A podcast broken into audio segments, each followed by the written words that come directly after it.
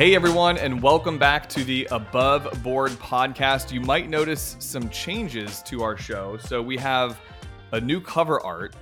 Uh, we actually made a change to the name of our podcast as well. It's just now the Above Board podcast. But what hasn't changed is your same great hosts. And today we have Matt with us. What's up, Matt? Hey, buddy. Long time. No, has it been a long time? Let's see. Uh, about over a month since we've recorded. Yeah, it's been at least two. two. Yeah, we don't have. We're missing the Rich B. God, we love the Rich B. He brings such amazing. He's like our counterpart to this. There's this weighting of finance and math and numbers, and then we have Rich on the other side of it, bringing all of the mindset. Well, you do some of that too, and the lifestyle and you know that other element to which I, I love blending all of these things together. And by the way, I just listened to our last show. I was driving in the car yesterday, running errands. I had 30 minutes and I popped on uh, the one with Raina. Can I just say, uh, and I know we've talked about this, at 22 years of age, did either one of us think of the things that that she's thinking of? I mean, I, I, I try not to be like cynical about it. Okay, what does a 22 year old know about mindset? Come on, this is the millennial generation. Like everyone's touchy feely. Wrong gener- You're wrong. It's a Gen Whatever. Z. I'm the millennial generation. But yes, uh, continue. What, whatever continue. they call them these days. But anyway, my point was I sat as I was listening to it, I was bringing myself back to 22, which I was a total mess in. And if I didn't have the support of the strongest woman I know standing next to me, my wife Lauren, God only knows where I would have ended up. But using the word grounded at 22 for me still meant I was probably getting stuck in my room, not, you know, trying to figure out where I'm going in life and not, you know, maybe overthinking things and being yeah. present and in the moment and all those things she talked about. And I just sat back for a moment and I was like, who is this? Uh, I know I would not. Was, hey, I have a question. Was Mama Andrea still grounding you at 22 years old?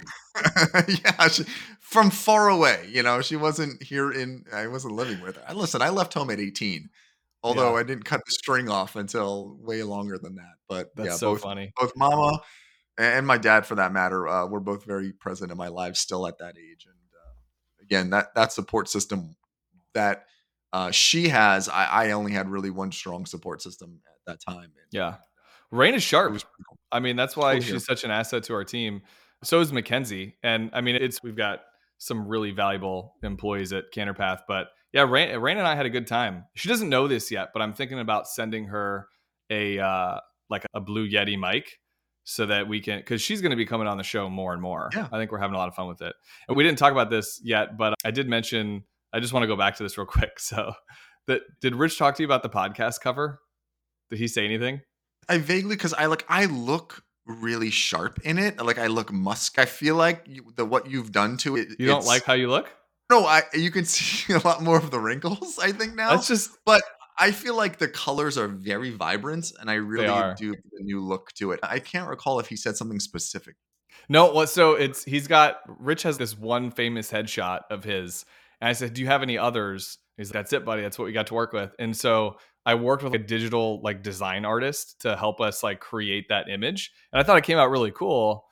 I just think that's what we look like. But they like put a new shirt on Rich. I thought it was pretty funny. He's like, dude, this came out. He told me he liked it, but Anyway, we'll oh, have oh, no, I, de- I definitely like it. I like it. And yesterday was a really cool day because I listened to the podcast. Okay. And I also had such great appreciation for the producing, the directing, the implementation of our podcast. And that is solely on your shoulders. Um, you're doing a fantastic job with this. And I think what is so cool is I don't care if one person listens to this or a hundred people listen to this. The fact that we get to spread our message out there, speak with the candor that we preach that we have, that clients hear us, that prospective clients who maybe are interviewing multiple advisors and they think, wow, I can hear what these guys have to say. Uh, we have a voice for that. As I ended my day yesterday, again, it started with a, a, you know running some errands at noon to grab some lunch and listening to the podcast. I ended my day with a client meeting, and shout out to Wendell and Stephanie who said at the end of that meeting, no, we don't talk about podcasts in our client meetings. We're talking about finance and retirement and all of these things. And he said, Hey, I haven't quite caught up yet with all of the episodes, but I'm getting pretty close. And to hear that someone in our network just listens, enjoys, maybe picks up a tidbit of finance here or there, I think more importantly, sees who we really are as people, the struggles we go with from a mental health standpoint, or things that we're trying to improve on. Uh, our thing, this is an avenue that we get to share those things and again, not just talk about finance. Today is about finance. So if It you're is. if you're prepared Let's today go. to listen, John talking about how is what his mindset is, we're gonna throw that out the window. We're going ones and zeros today, buddy. We're doing it. We're doing it. So yeah, five minutes in, this has been a love fest, and we're we have a lot of gratitude. Which gain and grounded. That was our podcast last time. So this feels like a nice extension of it. But we are going to switch gears to numbers a little bit. How about a thousand downloads per episode, Matt? Because that's what we had on episode 14. Episode 14 was when it comes to your budget, you don't want to fudge it. It was you, me, and Rich. And we did a deep dive, uh, probably longer than we're going to do today. I think today will be about 30 minutes. But we're going to be talking about budgeting. And I know that's like not a fun and that is not an exciting word in the finance world, but it's also the most important one, right? Like it's the thing, it's everything starts there. Like saving and growing your assets and being able to retire, like all of that goes back to your budget and what you do. And I heard this like phrase a long time ago, like when I started in the industry, and it was, you know, you should be looking at like your long term big picture finances with the telescope, but your day to day finances under a microscope and that's a little bit i think well i don't know you tell me how you feel about it but that's a little bit i Yeah. think what we're going to do today is trying to uncover the budget stuff and make it not so daunting of a task for people Yeah, and I sort of, as I was preparing for it today, I was thinking this is talking to a gym owner about how great it is to work out, right? Yeah, okay, you have all of the tools at your fingertips. You do this for a living. Of course, you love. I just did, we're shooting this episode today. It's the second of the month. I did my budget, man. It was that is my ASMR, right? That's you still putting the pieces. Oh. That's putting of the pieces of the puzzle together for me and my budget coming together for that month and looking at my spending and calculating what the next month looks like man that is like my happy place. And i know it is not everyone's happy place but as john just mentioned a second ago along with organizing your finances budgeting comes right underneath that because you can't budget unless you have organization. You're really So- not lying though that's your happy place. Like you I you love it. Like I- i i remember this is 10 plus years ago this is like before i had children I we had office, you know, our offices were right next to each other, and I came to the office one morning. It was the first of the month. I'm like, "Hey man, what's going on? What you doing?" He's like, first of the month, doing my budget." I was like, "God, it's so weird." But you love it. li- That's your system. I you have love to it. find Now- system. That's what we're going to talk about today. You got to find. I, agree with that. And the system is what I think loving is seeing those numbers all come together and putting a plan, which there should be a plan and coming in. And I think the three things that we probably should discuss today is the who are you? Because I think there's very two very distinct groups of people who need to have a budget, and that is two very different types of budgets. So we're going to talk about the who. We're going to talk about the why. Why should you be budgeting? And we have some very specifics there. And I think we're going to end with the how you should budget. And we're going to use ourselves here. We're going to put ourselves out there on the line, talk about best practices. I really want you to take something away from this, even if it's one or two pieces of something you can do to improve it, because this is the most fundamental, as you've heard me talk about, it's the most fundamental component of financial planning. It all starts with the budget, again, right after organization, because you got to be able to organize it. So maybe let's start with that, John, is Sure. the who. And in our opinion, and again, we'll kind of go back and forth on this, but I think there's two very distinct groups of people. There are the accumulators, those that are in the working years of their lives. And then I think there's a second group of people who are the retirees. There are two very different ways to budget for both of those because there is a major difference. For the retirees, income is no longer coming in, and we can no longer make any mistakes. In that accumulation years, we are still maybe buying our first home and we are still uh, st- stumbling through life a little bit from a financial standpoint. We, we can have, we have a lot of time on our hands. So if we make a few mistakes on the front end of it, usually we can dig our way out of those. Those retirees, though, this is the most theoretically that we're going to ever have in our pot of money. And we've got to make sure that we have a very strong budget uh, so that we can both protect ourselves from the longevity of life and also from when life rears its ugly head and something pops up and we need a place to go to, to get that. So I think we talk about first is what phase of life, as you're listening to this, are you in right now? And we kind of start at that point. not to blend the two of those together, but I find with a lot of folks that we work with, when we're inside of this five year runway to getting to retirement, let's say that they're in their mid 50s. I'm just making that up. But you're in this five year runway, there's a little bit of blend of both worlds because you're still in this accumulation phase. Like you're growing and you can cover up budgetary or financial mistakes with disposable income. You know, it's, oh, like I'll just make more, I'll earn more. And usually for those people, they're on the back nine of the like they're at the they're at their peak earning years leading up to retirement for many of them and so they get in this habit in those final few years before retirement hits where they kind of just oh man we made a mistake. We spent a little too much on a family vacation whatever. It's no big deal. Disposable income will cover that and we'll catch up to it later.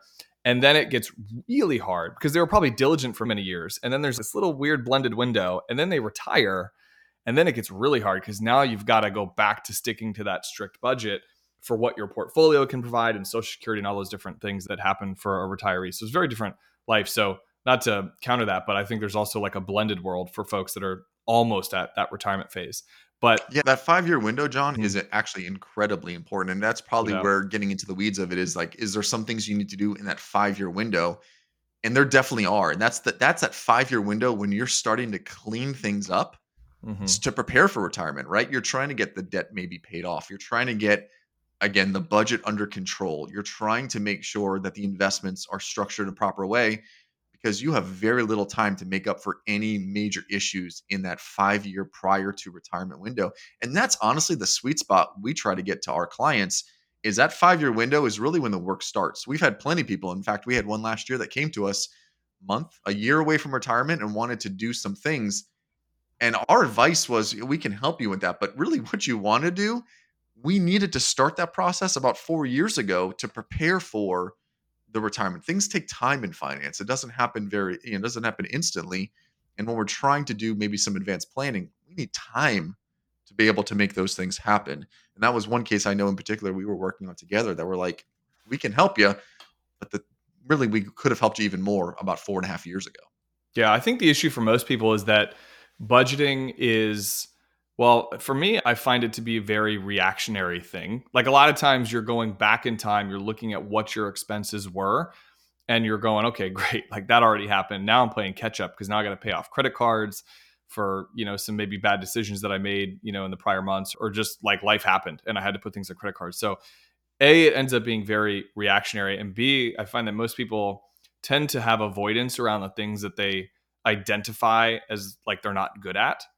So if you're not good at something, you're not going to necessarily lean into learning more about that. You're just going to kind of perpetuate this narrative in your own mind of I'm not good at budgeting. Like I that's I hear that so many times from folks I work with and not like even just friends that like we talk about money stuff and they're like, oh, I'm just not that's just not my speed. I'm not good at that stuff. And it's again, I think my message here is it's such a critical aspect to how to try to get ahead in your finances and like actually plan. I think it's really important.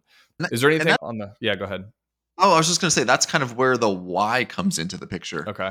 because I think when I often talk to people about how important budgeting is, without the why, just saying something is important doesn't really uh, maybe invoke the sense of urgency to implementing. And I think the why behind it becomes important. And so if we take these two tracks that we're talking about, and we're going to keep using maybe the same language, but if we talk about the accumulator, the why behind it is there's really two whys.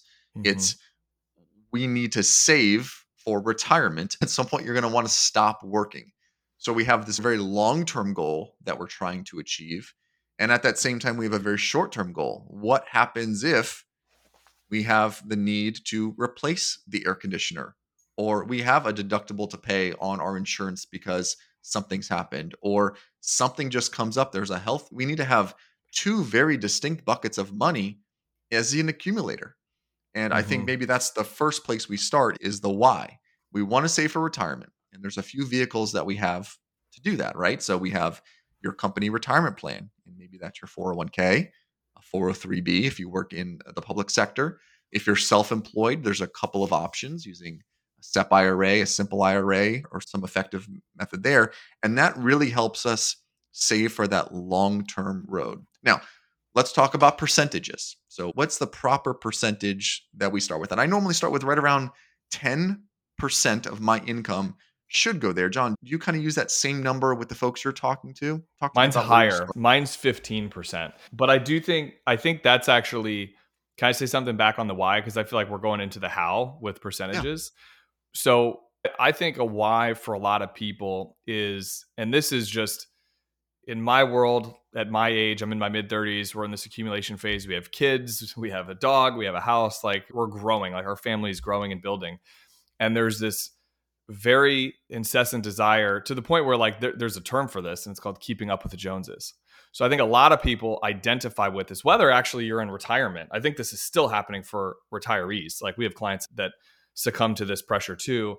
But that term came has been around for a very long time. Interestingly before instagram and facebook and social media was around like that was the vernacular of you know comparing yourself to your neighbor like your local community it's even worse now like we're in 2024 and it's like the amount of people that do Instagram flexes on their finances or like the things they have, like the physical possessions they have. And so you get pulled into that loop. And for me, one of the whys is having a budget in place puts these guardrails around for yourself to not feel enticed. Oh, you know what? Like you might be a realtor or you might be an insurance or like some kind of service profession or, or sales, like a commission based where you had a really good year. Like, we had a really good year. Like we deserve it and you deviate from your guardrails from your budget that you've put in place for yourself or worse yet you don't even have one because you think like all right we had a great year like we deserve it we earned it let's go buy a bmw let's like whatever the case is and you end up sort of falling trapped to these instagram flexes like keeping up with the joneses like it's harder than ever now because we see that everywhere. Like you open your phone and you see this. So for me that's one of the whys is making sure almost like a budget i feel like protects yourself from yourself. Like from maybe some emotional or illogical decisions one might make because you're and by the way i think this again this happens in retirement too. It's not just in the phase of life matt that that your family and my family's in. It's like this can happen across the board.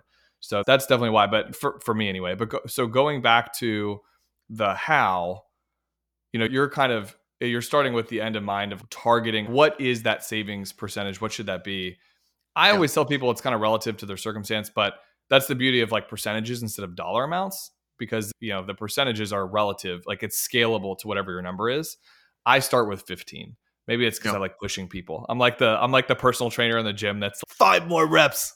I know your personal trainer. It's never enough. I'm doing 15 reps. Yeah. Yeah. Yeah. And I love that. And I think the the the starting place is probably less important as long as it's being started because you know, you want to save long term and that's a goal, but I think what's even more important is that short term saving. So we talk about in our office having eh, eh, for those accumulators three distinct buckets of money. We have the long term, which we just talked about a second ago. That'd be your qualified plan at work. We're going to skip the middle one for now because it's the least important. And I think we go next to the short term bucket of money. And the short term bucket of money really starts to come back into the budget conversation because the short term bucket of money is meant to be sitting there for when something comes up in life that you don't have to take a loan out for or it doesn't financially destroy you. We need a pot of money that is sitting, not invested, sitting, earning whatever interest we can possibly get right now as How this much? is being shot. How I, much? I think that goes to the budget. And I think that number is incredibly important because when you're looking at your budget, and again, we're going to get into the details here in a moment. When you're looking at your budget, I look at my variable expenses and my fixed expenses. And the way I define those internally as the fixed expenses are the things that have to get paid no matter what.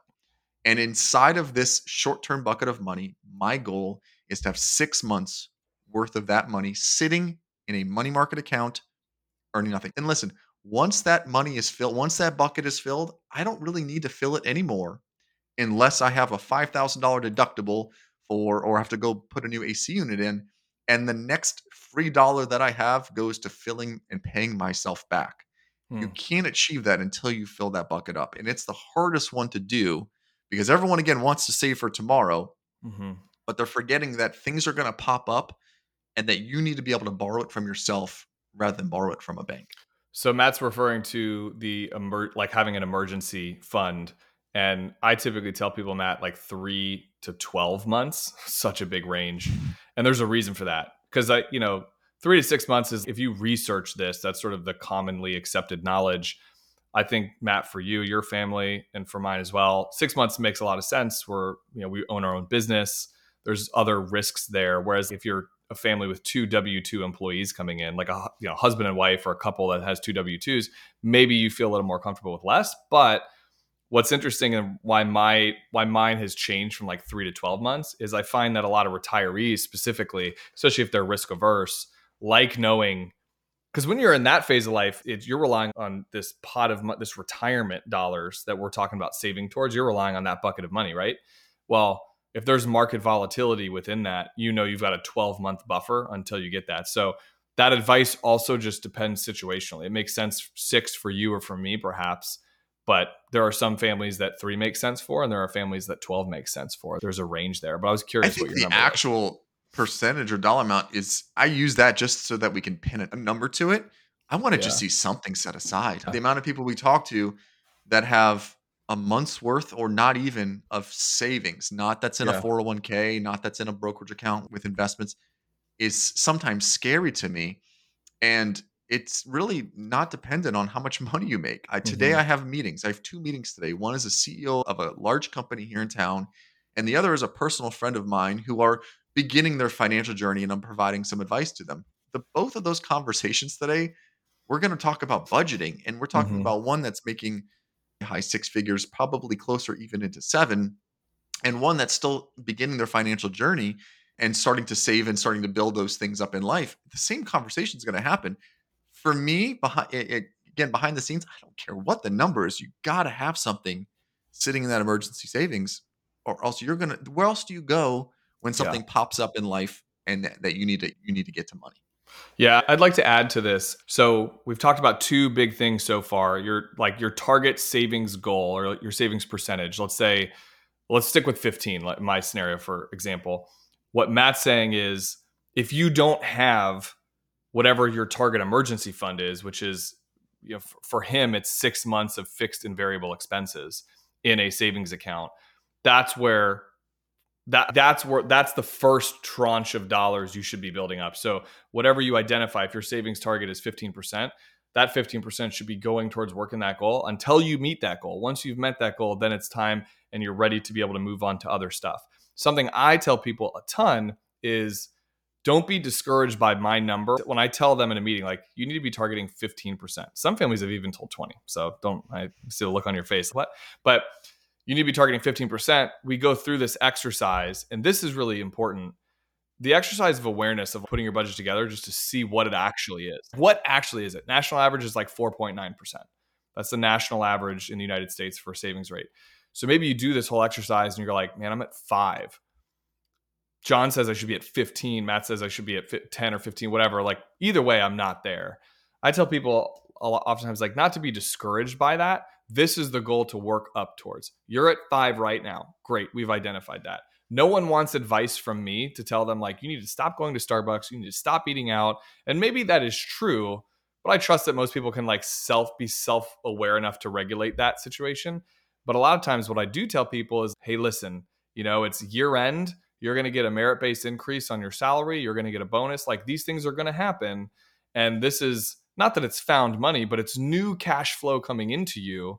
So if you make $100,000, you get a 5% bump of your pay. That's $5,000. That's $5,000 of new dollars that you weren't previously getting. Let's try to recapture as much of that as we can and force that savings percentage to go up from 5 to 8% or 5 to 9% or whatever the case is for their situation. Let that be an exercise of awareness, not discouragement. Because when I tell people that sometimes 15 is their target, I can see that look of frustration wash over them where they're like, John, we're nowhere near that. I'm like, it's okay. That's what you're working towards. And that might take a few years and accept that and be okay with that. But the budget shouldn't be like a shaming activity. It's like you're just really trying to create awareness.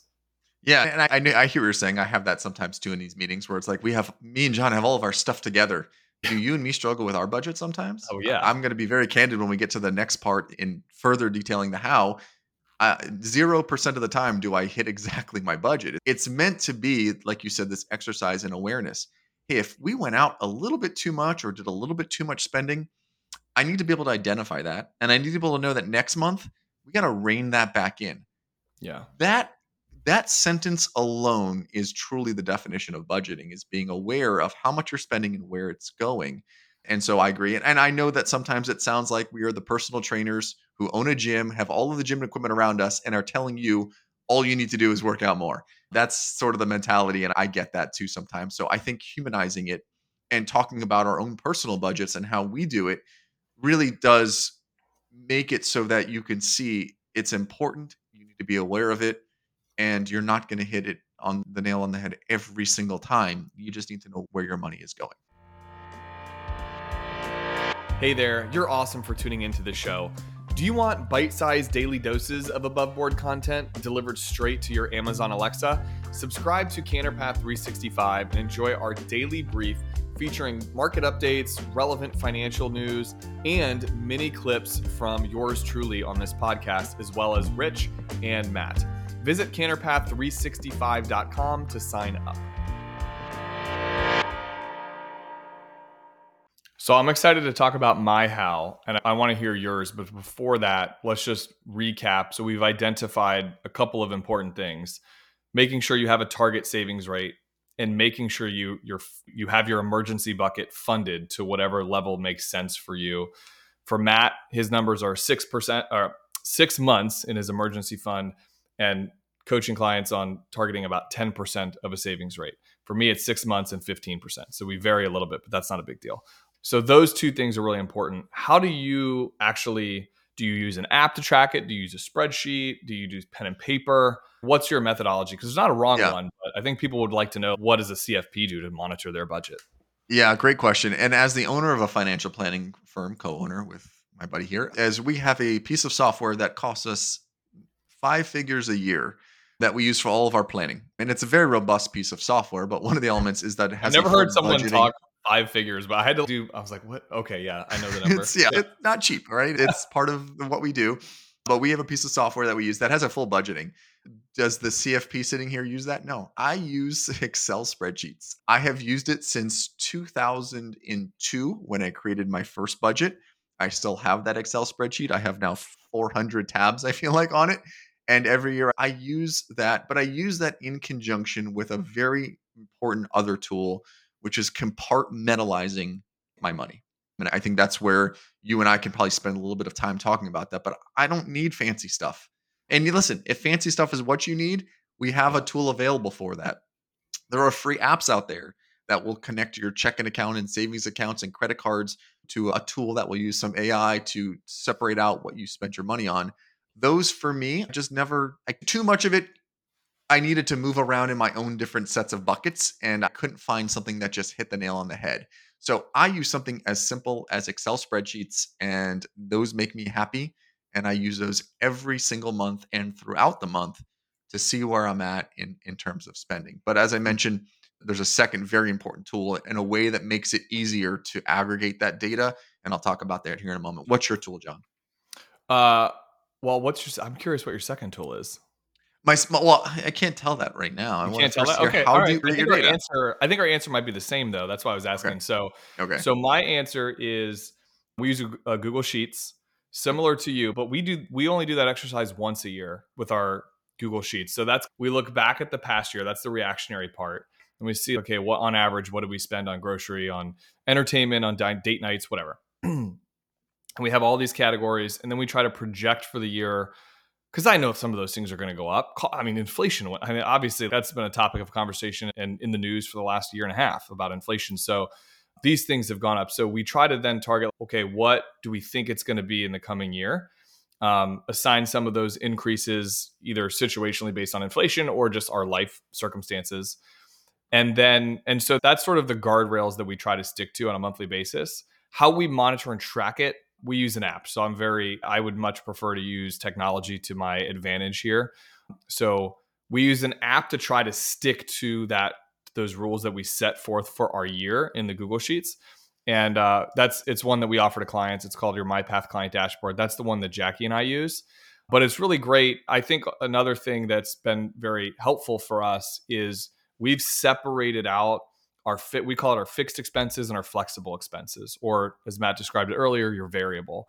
And so we have those flow through on two different two different cards or you know one's on a debit card and one's on a credit card but those come through separately because i'd like i like to i know my fixed number like that's not changing. I know what that's going to be month in and month out. That looks like that's easy stuff that you can think of like your mortgage your electric your water it might not be easy but you know those are things easy things to think about and then your variable, your flexible ones, that stuff's changing every single month. And so I want a live look in real time because then I can look at my Google Sheets and say, all right, you know, my target was X per month. This month I was over, but next month we're projected to be under. Are we averaging what that target was? So I find the physical separation of how I view my fixed expenses and my flexible expenses have been game changing for our life because it's just it's dude i mean the amount of amazon purchases in our house like i everyone listening to this is the same. Like stuff comes to my door from amazon and i open it and i'm surprised because i forgot that i ordered something the two days ago. So to, to try to figure out what your flex once all that gets commingled it's really hard. So that's a nice hmm. physical separation yeah. for us and then we use an app to to track it all. Yeah i love that and i think you know we're kind of dicing the pie different ways. It's just how we do it. Different, yeah, at the same, right? Yeah. yeah. And so we again, I did separate my variable expenses and my fixed expenses. Fixed expenses super easy. It's those things that that a have to be paid and b are the same throughout the entire year. Super easy. Those are one element of the budget. The second element is that variable expense. And for that, I use credit cards and I know spending up can be very dangerous, but we are very disciplined in our household about how we spend. Uh, John, I know you like to spend down, which I really like that philosophy for those that are, and I'm not saying you're struggling with your budget, but those that struggle with a budget, spending to zero is much easier than having an unlimited credit card. But we're very disciplined in our family. But Can I just I find, explain what that means for a listener, though? Yeah, or do you want to explain yeah, that? Like, it's, it's just the difference between putting expenses on a debit card versus putting expenses on a credit card. Because in theory, like when you look at your credit card balance, that balance is just going up. It's a, it's accruing in value, and then you pay that off each month with a debit card, you might have, you know, whatever in that account, $2,000 in that account for that month, and you're spending down against a number. And when it hits zero, whereas you have much more flexibility with credit cards, I just find that whole system with points and credit cards, like that was designed for a reason. That's to get you to spend more. And on average, most families spend probably about 15%. There's data out there that suggests you spend about 15% less when you kind of view things from a spend down philosophy versus a spend up. That being said, Matt, I still have a credit card. We can talk about that, but that's but I, I wanted to clarify that. So someone's what's he talking about? Yeah, but I do the same thing what you do, but you and I don't know if you explain this, but you actually have savings accounts or various accounts where these yeah. variable. I thought that might be too much for today, but yes, you're right. Yeah, and we won't yeah. go to the 19 different checking accounts you have that uh, that you're escrowing. So money comes in, you get your paycheck, and you say, okay, well, 100 bucks goes into this account because that's our vacation account, and 100 bucks goes over here because that's our escrow for taxes or whatever it is. I'm using the same thing, but I use four credit cards. And I don't lump everything into one. I think that's where a lot of the mistakes get made when you're talking about using your credit card or using points. I'm not going for points. I'm going for being able to compartmentalize the money. And those four credit cards are broken out towards a gas and grocery card. The only thing that goes on this credit card is gas and groceries. And I can see throughout the month where we're spending on those. And as inflation or as gas prices move up or down, I can see what that number is in real time, knowing that the only thing that's going on that card is gas and groceries. So that's the first one we have. The second card that we have is for subscriptions. Okay. Because this one, and I think this is more of a problem as of maybe the last, I don't know, three or four years, but everything these days are is a subscription based, right? No one's buying anything. We're spending 50 bucks a month on our, you know, on our Spotify's and our you know Netflix and all those things. So I have a dedicated credit card that the only thing that goes on it is an element that has a subscription to it. And what I find is really helpful with this method is that as those subscriptions change, or as I identify we're not using something, it's not lumped into the budget and buried somewhere deep uh, in the budget, and I can never find it. I can't cancel it. What I've also found is that when there is fraud on a credit card, um, I'll talk about the last card here in a moment, but it's our general spending, and there was fraud recently on that. When you have to go to cancel that card, I don't want there to be anything that has a subscription assigned to it because I don't have to start that whole process all over again. So again, our second card is a card that has only subscriptions on it, and those subscriptions are from a gym membership, uh, things for the kids, after school activities, those ty- those types of uh, uh, expenses, and like I said, all of our cable, internet, those types of things that are subscription based. So a card for that. We do have a card dedicated for Amazon because I agree with you, John. I was tired of getting those boxes in the mail and being like, what what now? Where did this go? We have an entire card that's only for Amazon purchases. So okay. you know how easy it is to click that button. And throughout the month, I know what our budget is for Amazon. And if we have blown through that budget, I know that next month that number must come down in order for us to hit our savings goals. And that's as simple as it comes. And the last card that we have, number four, is general spending. And I feel like 2020 was no better example that in March of 2020, the unknown was happening. It was a fantastic Was a horrible time. I'm not making light of it, but it was a fantastic test for all of our budgets when we didn't know what was going to happen the next day. The economy was shutting down, the country was shutting down. We were dealing with this horrible thing. And I said to Lauren, Hey, the spending card, which by the way, I needed a, a, a PowerPoint presentation for Lauren to understand all of this. She is not, she's a writer. So she's, uh, what card do I use for what, Matt? I'm so confused, but we have it down now. But I said, Hey, the card that's for general spending doesn't come out of either one of our wallets right now. You know, our subscriptions, we can kind of continue and monitor that. We don't know what tomorrow holds. That single card does not get spent right now until we can figure out what's happening in the world. And I find that if having it all in one spot, I'm able to say, hey, that card doesn't come out of either one of our wallets, obviously, unless something major comes up. And that's a big chunk of, you know, unknown expenses can kind of come from there. So again, by using four systems of where I find that people overspend the most eating out, you know, Amazon purchases and subscriptions, you know, the general spending card is really the only one that I need to keep an eye on very close to make sure that doesn't get out of a range. And then again, there is an account for escrowing for vacations and some annual expenses. Listen, we just talk about how bad Christmas is for everyone in their budget. Guess what, guys? Next year, Christmas is going to come at the same time. Next year, our kids' birthdays are going to come at the same time. Our anniversaries are going to come at the same time next year. Let's not wait for that month to have a lot of spending. Maybe let's have a side account that we start escrowing and see what did we spend last year in those areas? And we know generally that's going to happen again here in 2024 and we probably need to plan for that as well. Yeah i love that. What i enjoy about this dialogue is we have two different ways that we go about it in terms of maybe how we view credit cards versus you know debit cards and such but at the end of the day it's kind of we're fundamentally saying the same things you know we're creating a physical separation of some of these expenses for us to be able to track and monitor a little more easily. We both use Excel, Google Sheets, same thing. How I use that slightly different, and I do using apps and tools to help me track and monitor just because it's easier. Like that just that makes it easier. But I would really preach for folks that physical separation of those different kind of expenses. For us, it's fixed versus future. I think or flexible rather is so critical. Matt, as we're wrapping up, so there's a couple things I want to mention. I if we could leave folks with uh, th- I think three rules to think about when it comes to their budget.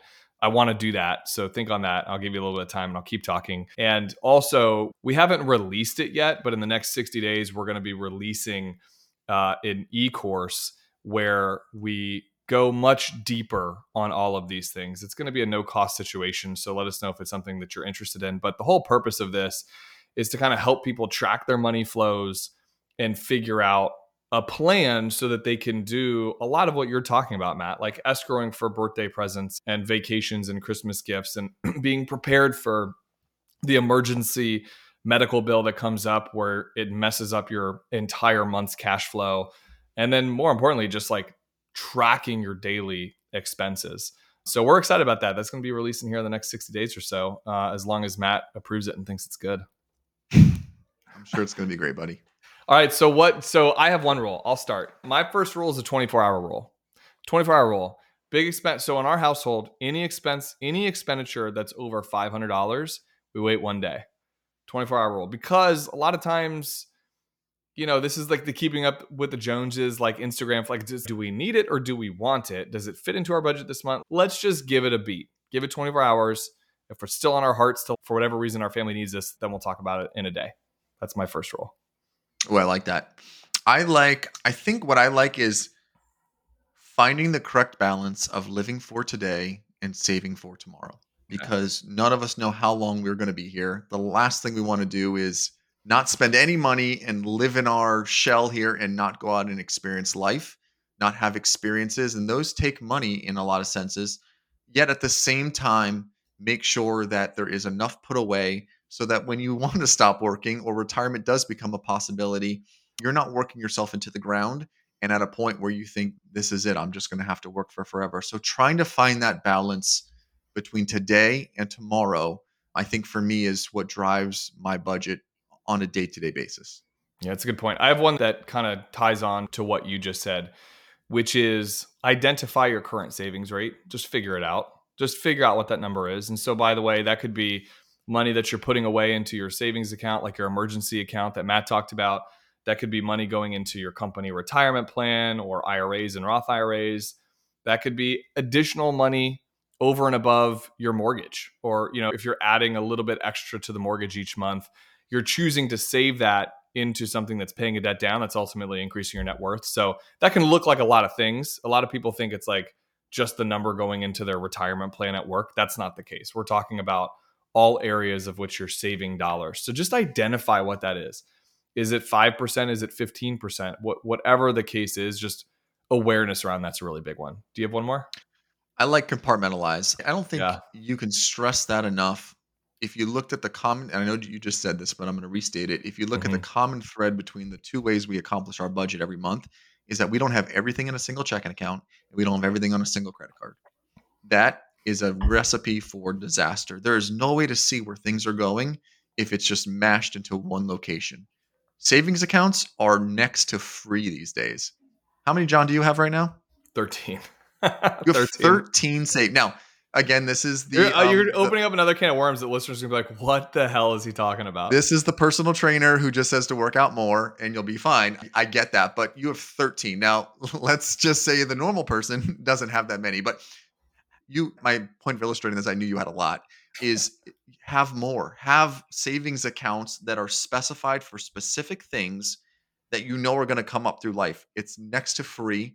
If you like the credit card method and you're disciplined enough to spend up, then great. That's a great method as well. But for most people, I understand spending down.